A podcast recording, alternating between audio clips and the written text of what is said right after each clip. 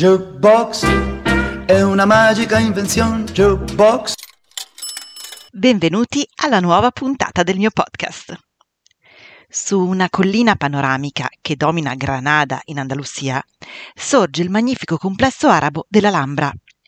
Il suo nome, che significa la rossa, potrebbe riferirsi sia al colore rosato delle sue pareti, sia all'arancio vivo che ne pervade tutti gli ambienti al tramonto, sia anche all'omaggio del suo primo fondatore, Nazar Alamar, che aveva la barba rossiccia.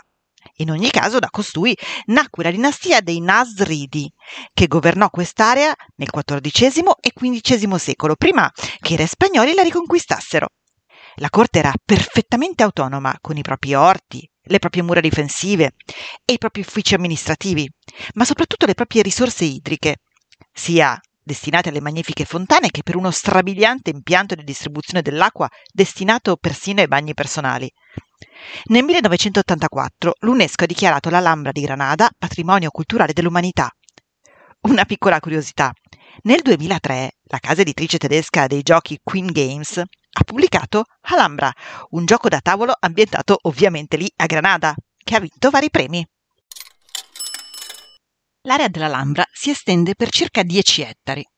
Passeggiando per i meravigliosi viali di questa corte, circondati da piante e fontane, si possono visitare innumerevoli ambienti, uno più bello dell'altro, caratterizzati soprattutto da decorazioni geometriche e grafiche, nel rispetto dell'iconoclastia islamica che non gradisce i ritratti umani.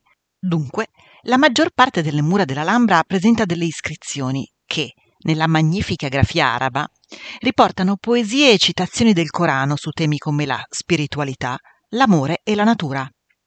Ogni dettaglio è stato pensato per omaggiare la bellezza della creazione di Allah. Persino le singole piastrelle sono perfettamente simmetriche e tutti gli angoli rispettano principi matematici. Tuttavia si dice che i progettisti abbiano inserito da qualche parte qualche errore invisibile a occhio nudo, perché secondo loro puntare alla perfezione completa era considerato una sfida a Dio. Fra le sale più suggestive, sicuramente c'è quella denominata Mexuar, destinata alle udienze. Il sultano poteva ascoltare senza essere visto perché una sorta di stanza sopraelevata, nascosta da una parete forata, si affacciava sull'ambiente. Per mantenere la segretezza dei dialoghi e in rispetto all'iconografia del paradiso islamico, questa sala non aveva finestre laterali e prendeva luce dal soffitto aperto sul cielo. Onde ottenere un buon consiglio divino per le decisioni che venivano prese qui, in fondo all'ambiente si trovava una piccola stanza di preghiera. Vicino a questo punto si entra nel patio de Mexuar o del Quarto Dorado, che ospitò la regina Isabella del Portogallo durante la sua permanenza all'Alhambra. Questa zona è ora l'entrata ufficiale del palazzo ed è stata decorata con pitture gotiche, scudi ed emblemi dei re cattolici. Certamente la parte più imponente è quella delle rappresentanze ufficiali, detta delle Kumares, che probabilmente deriva dal termine Kumarias, ossia vetri intarsiati, come vi racconterò fra poco. Qui ci accoglie il famoso patio dei mirti, che crescono ai bordi di una lucente vasca d'acqua, nella quale si riflette l'imponente Torre de Comares. Si entra quindi nella sala della barca, che non ha niente a che fare con le imbarcazioni.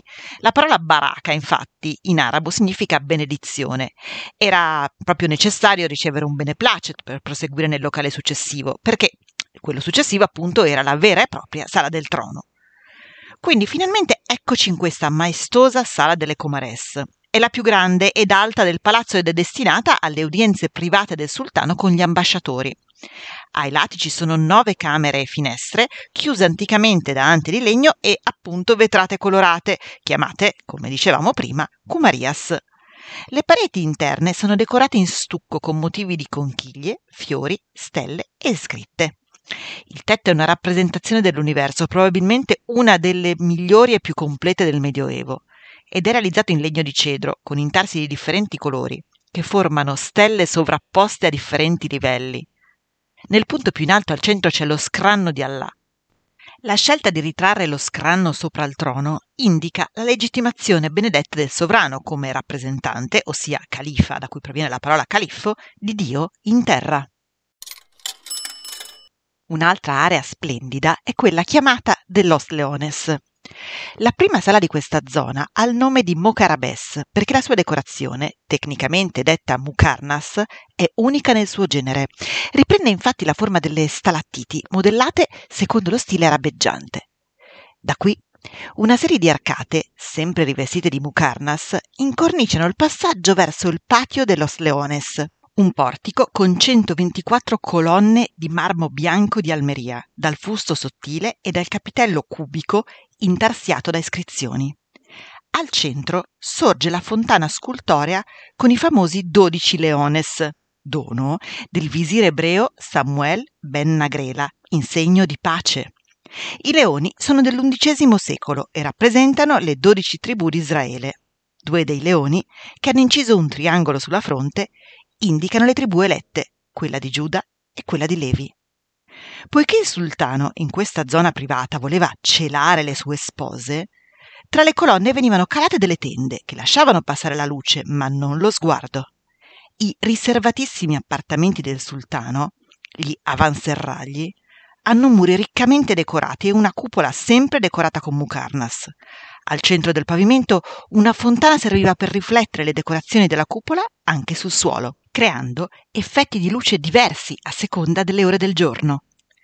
Se il sultano poi voleva ritirarsi in preghiera, ai lati opposti del giardino trovava due templi, con cupole di legno a pianta quadrata, per omaggiare la forma delle antiche tende dei beduini, se invece il sultano voleva organizzare una festa di famiglia, usava la sala cosiddetta dei re, che era la più grande dell'arem e aveva al suo interno ben tre magazzini per cibo e vettovaglie varie.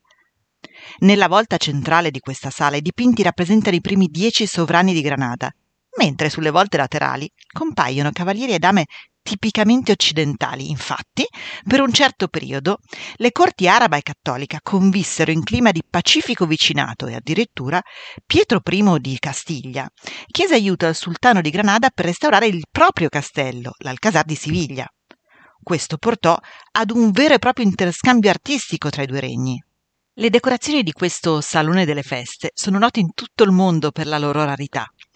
Difatti sono state realizzate con una tecnica lunga e complessa. Dapprima è stata lavorata una struttura lignea ellittica trattata appositamente per aumentarne la porosità. Poi è stato steso un rivestimento in cuoio bagnato con acqua e colla, fissato con chiodi di stagno, scelta intelligente perché non sarebbero arrugginiti. Infine tutto è stato coperto con gesso rosso e poi inciso con un punteruolo, per crearne i magnifici disegni. Una vera magia, insomma. Per oggi le nostre storie di arte ed emozione finiscono qui. Ma se ti fa piacere sentirne una alla settimana, iscriviti come follower cliccando sulla piattaforma di audio che utilizzi e mi raccomando, scrivimi le tue curiosità, ma soprattutto le tue richieste e dediche all'indirizzo argiubox.dirtidarti.gmail.com Jukebox si scrive con la J e la K, Jukebox. Comunque trovi il mio indirizzo anche nella visualizzazione della pagina introduttiva che presenta il podcast. Ora ti saluto e spero di riaverti con me nei prossimi episodi. Che la bellezza sia con te.